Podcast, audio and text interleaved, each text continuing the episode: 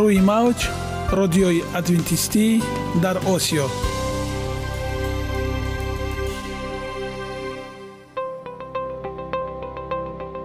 Шунавандаҳои азиз саломи самимии моро пазиро бошед.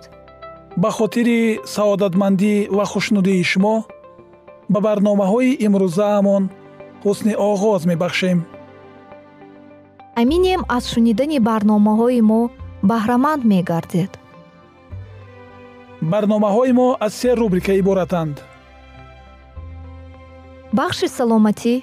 Ки дар он мо бо шумо дар бораи тарзи ҳаёти солим ғизои дуруст ва пешгирӣ кардани бемориҳо суҳбате хоҳем орост. Ахлоқи ҳамида. Чуноне ки бузурге гуфтааст олитарин арзише ки волидайн ба фарзанд медиҳанд ин тарбияи хуб аст. Нури маърифат ваҳии умедбахш. Розҳои ниҳонии нубувватҳо дар китоби муқаддас. Бо мо бошед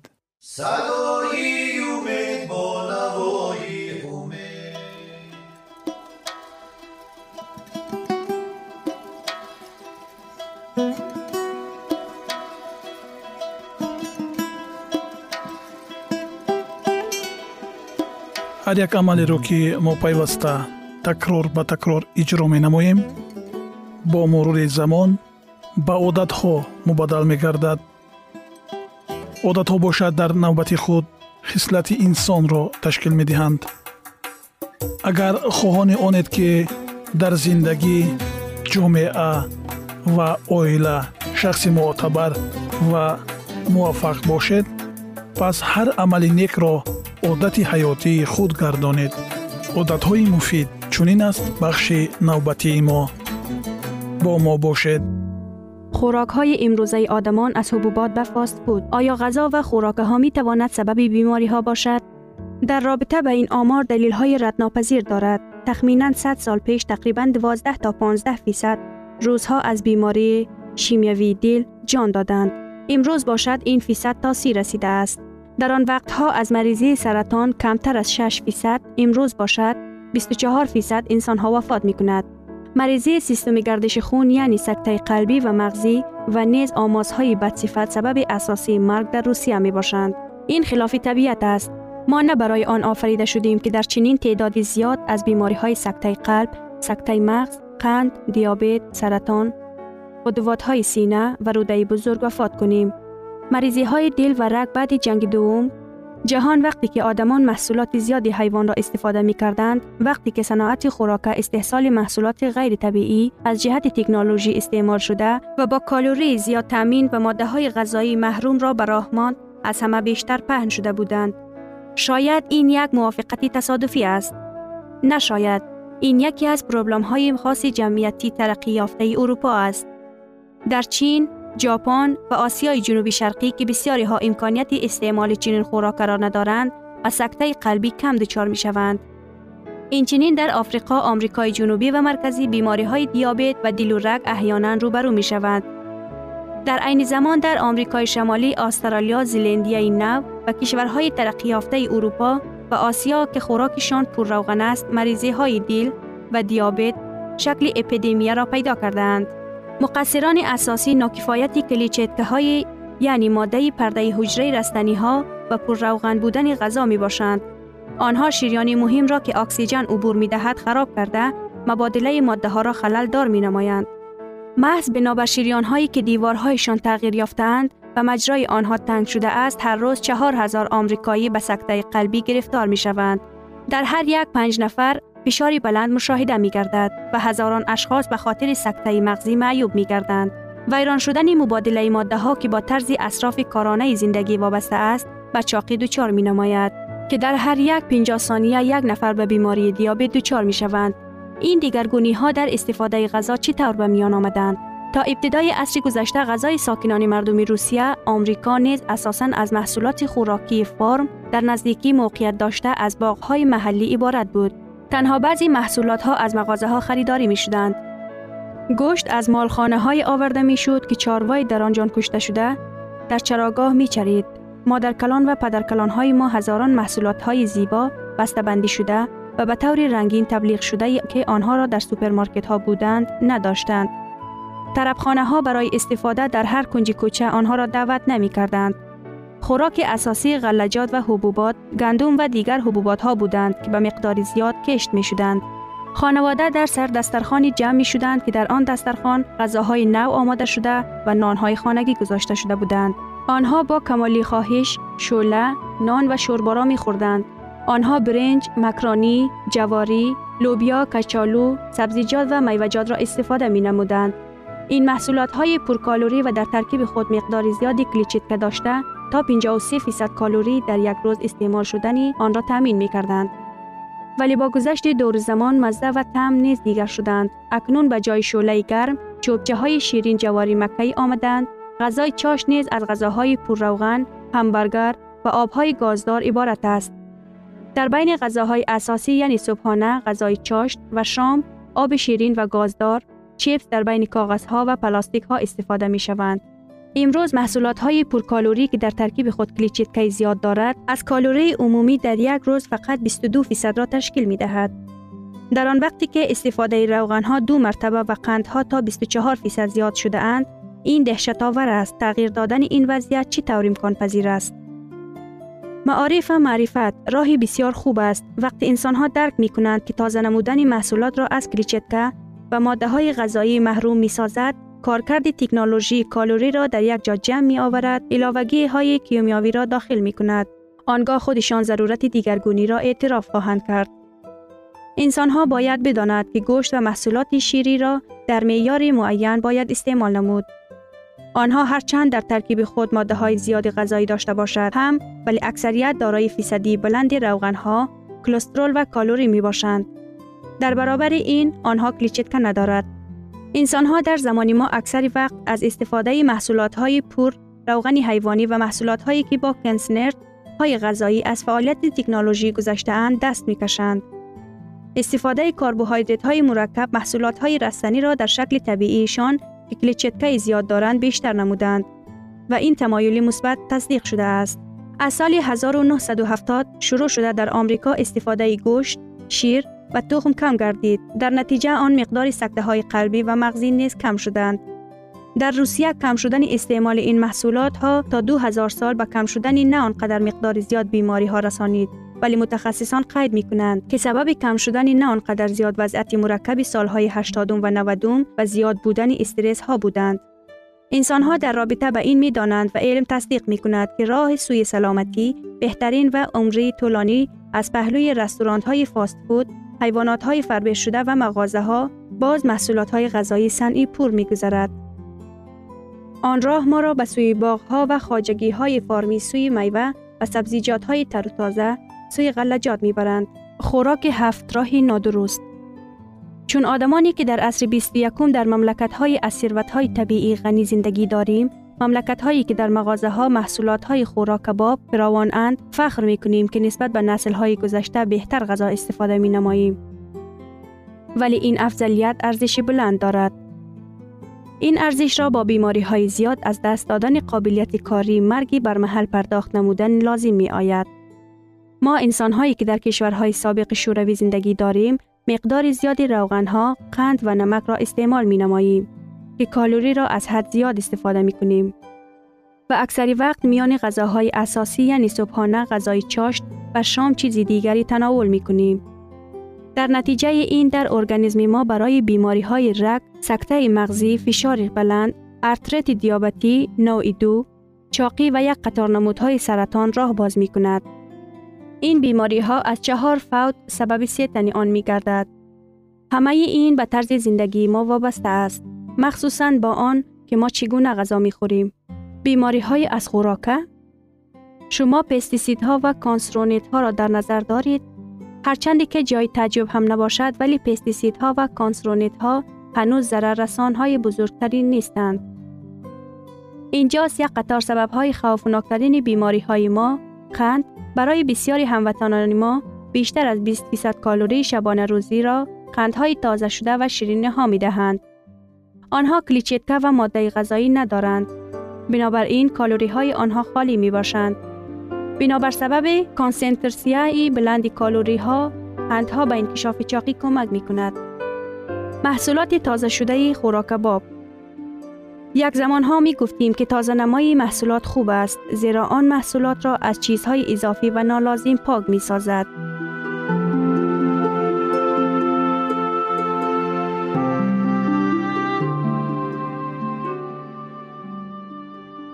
Ягона зебогие ки ман онро медонам ин саломатист.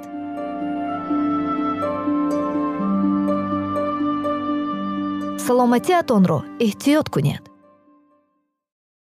Ахлоқи ҳамида.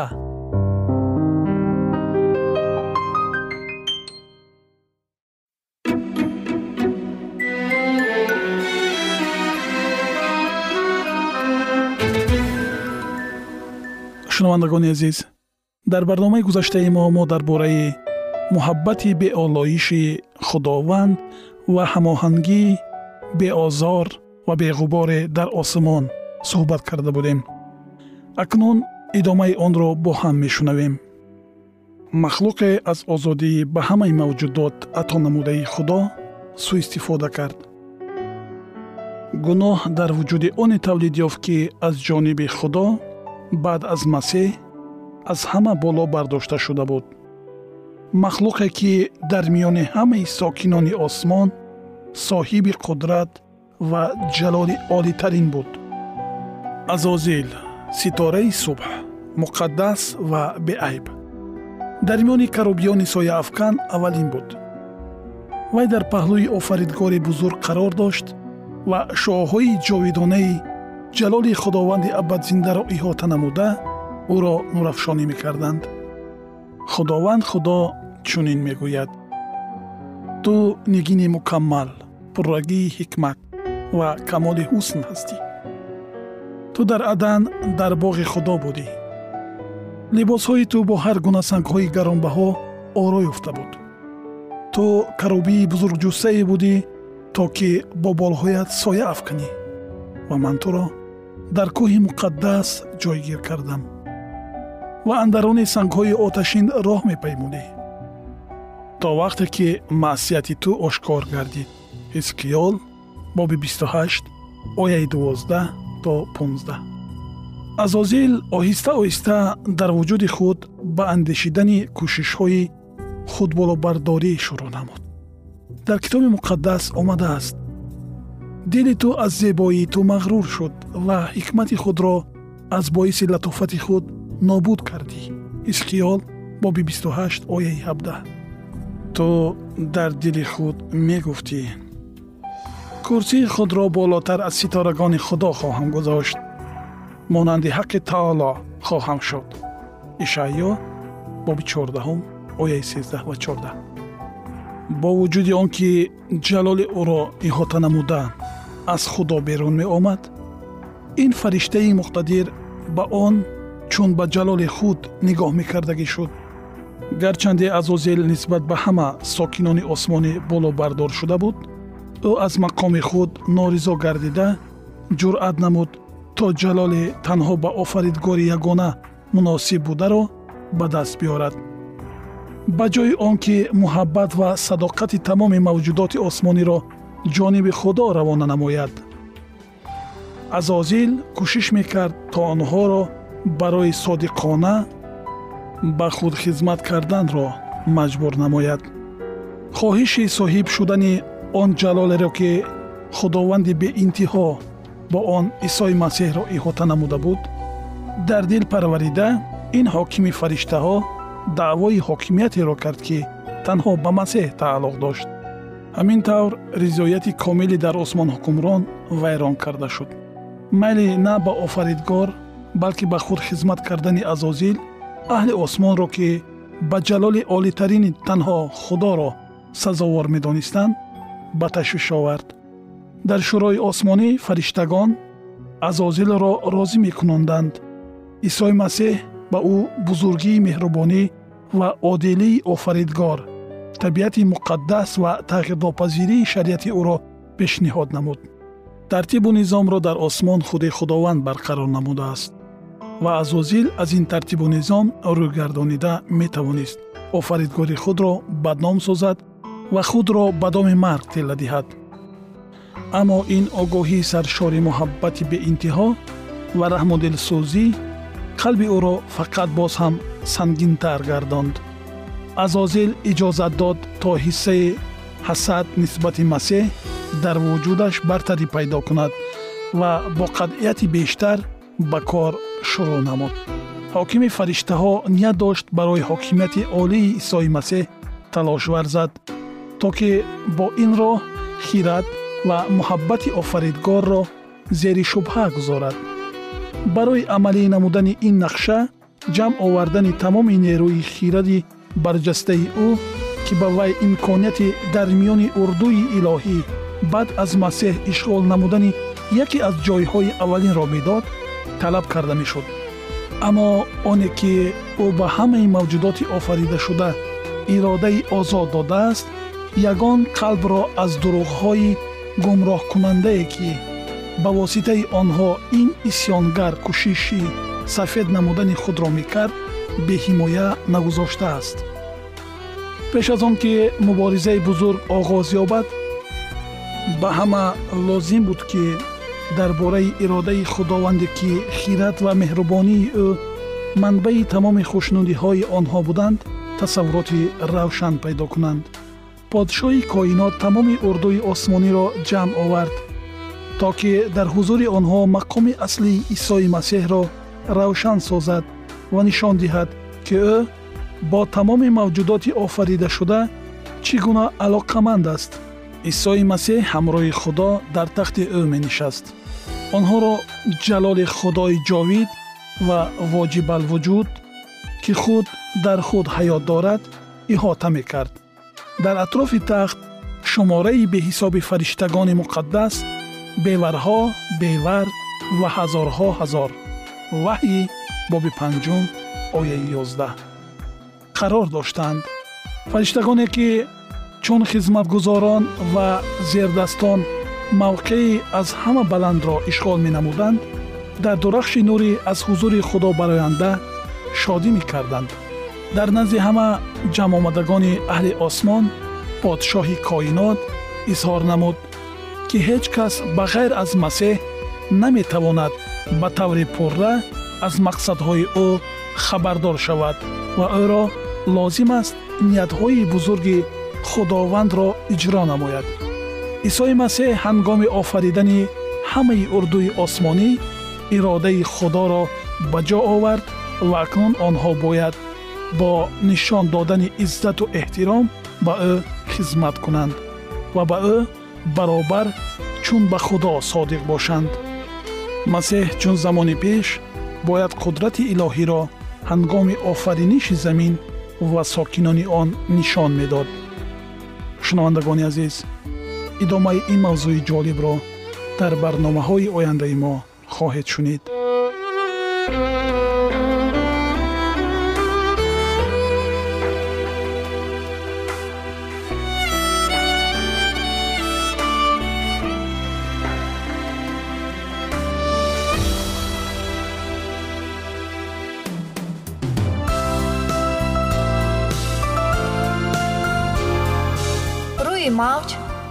ادوینتیستی در آسیا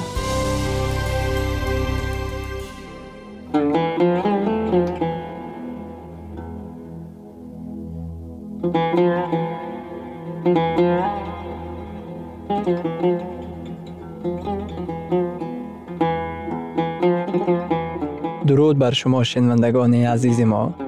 با عرض سلام شما را به برنامه های کوچکی جالب و جذاب شادباش می گوییم اینجا ما می توانیم برای خود از کلام خداوند حقیقت ها را دریابیم.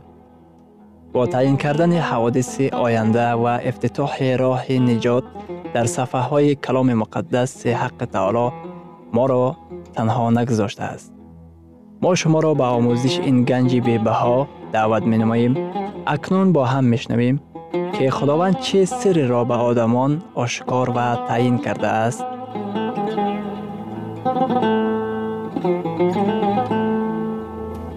وحی امید بخش امید بخش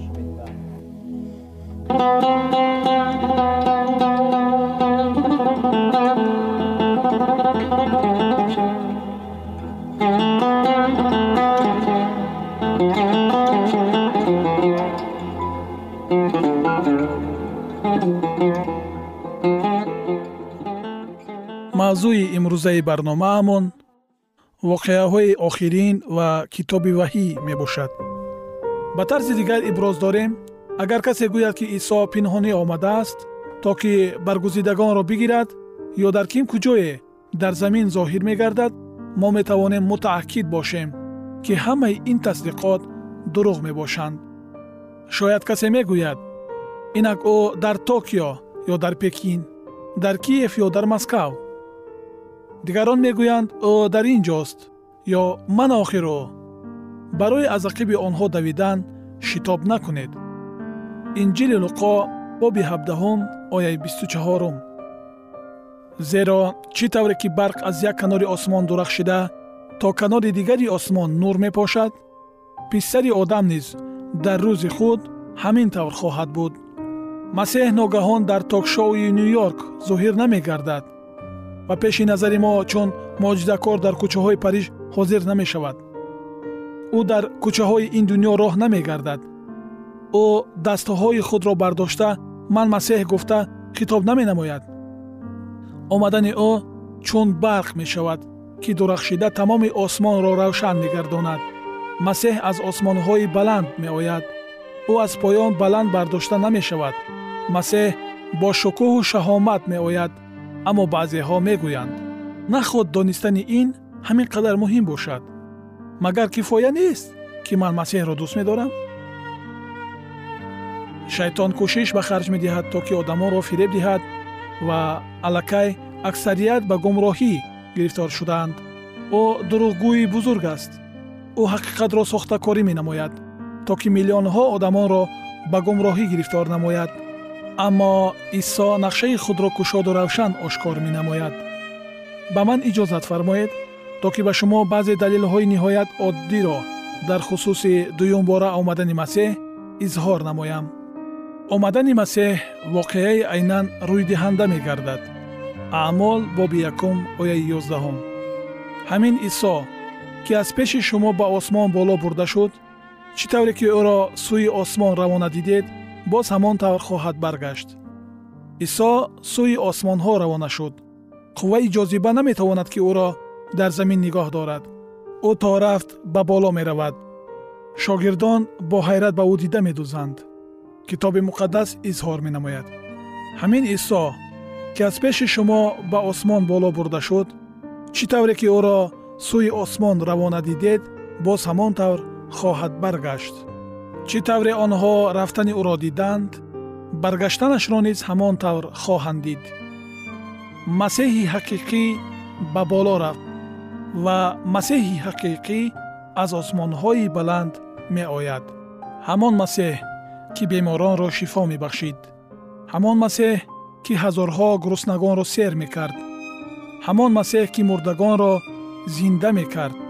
Ҳамон масеҳ боло ба осмонҳо баромад ва ӯ боз бармегардад. Китоби муқаддас изҳор менамояд ки баргаштани масеҳ ба замин воқеаи айнан рӯйдиҳанда мегардад. Ба боло рафтани ӯ дидашаванда буд ва баргаштани ӯ низ дидашаванда мегардад. Китоби ваҳӣ дар боби якум ояи ҳафтум изҳор менамояд. Инак ӯ бо абрҳо меояд ва ӯро ҳар чашм хоҳад дид вақте ки исо маротибаи дуюм меояд чӣ қадар одамон ӯро мебинанд? Ҳар кадом чашм. Кӣ ӯро мебинад? Ҳар кадом чашм. Оё исо пинҳонӣ фақат барои нафарони камшуморе баргузида меояд? Китоби муқаддас дар ин хусус чӣ мегӯяд? Инак ӯ бо абрҳо меояд ва ӯро ҳар чашм хоҳад дид. Омадани масеҳ ин амри воқеъ аст омадани масеҳ ин воқеаи дидашаванда аст. Китоби муқаддас чунин мегӯяд. Омадани масеҳ воқеаи пурғулғула мегардад. Дар номаи якуми таслоникиён боби чорум ояи шонздаҳум чунин омадааст.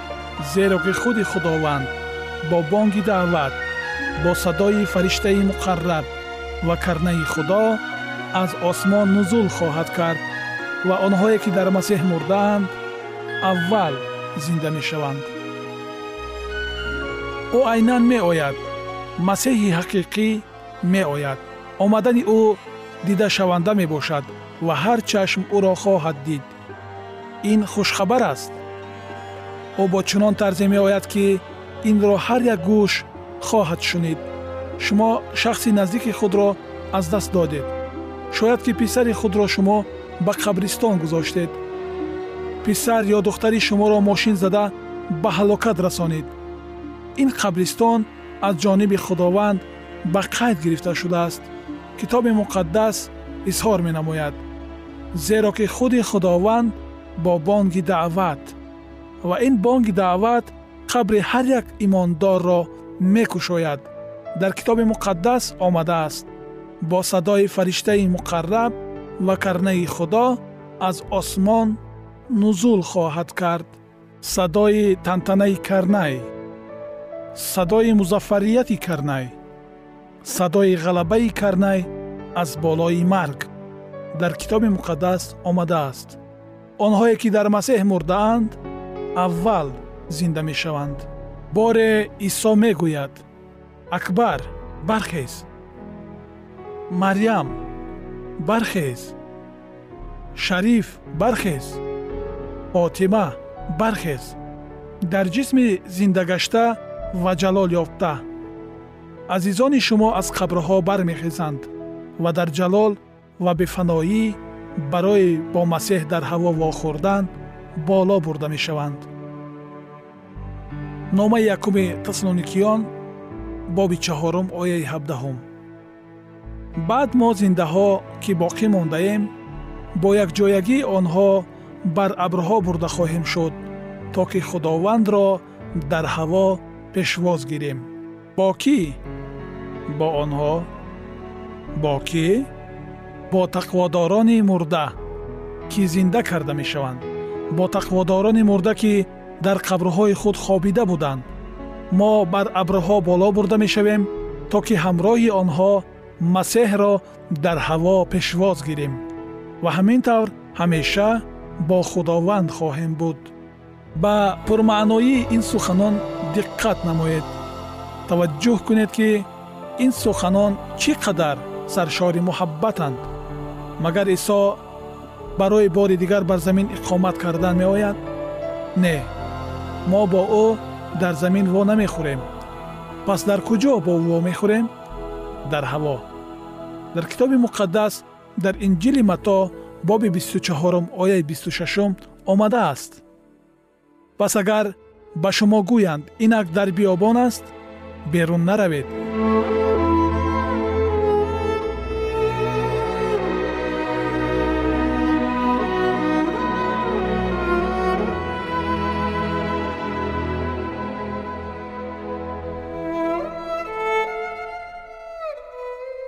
شنوندگان عزیز در لحظات آخری برنامه قرار داریم.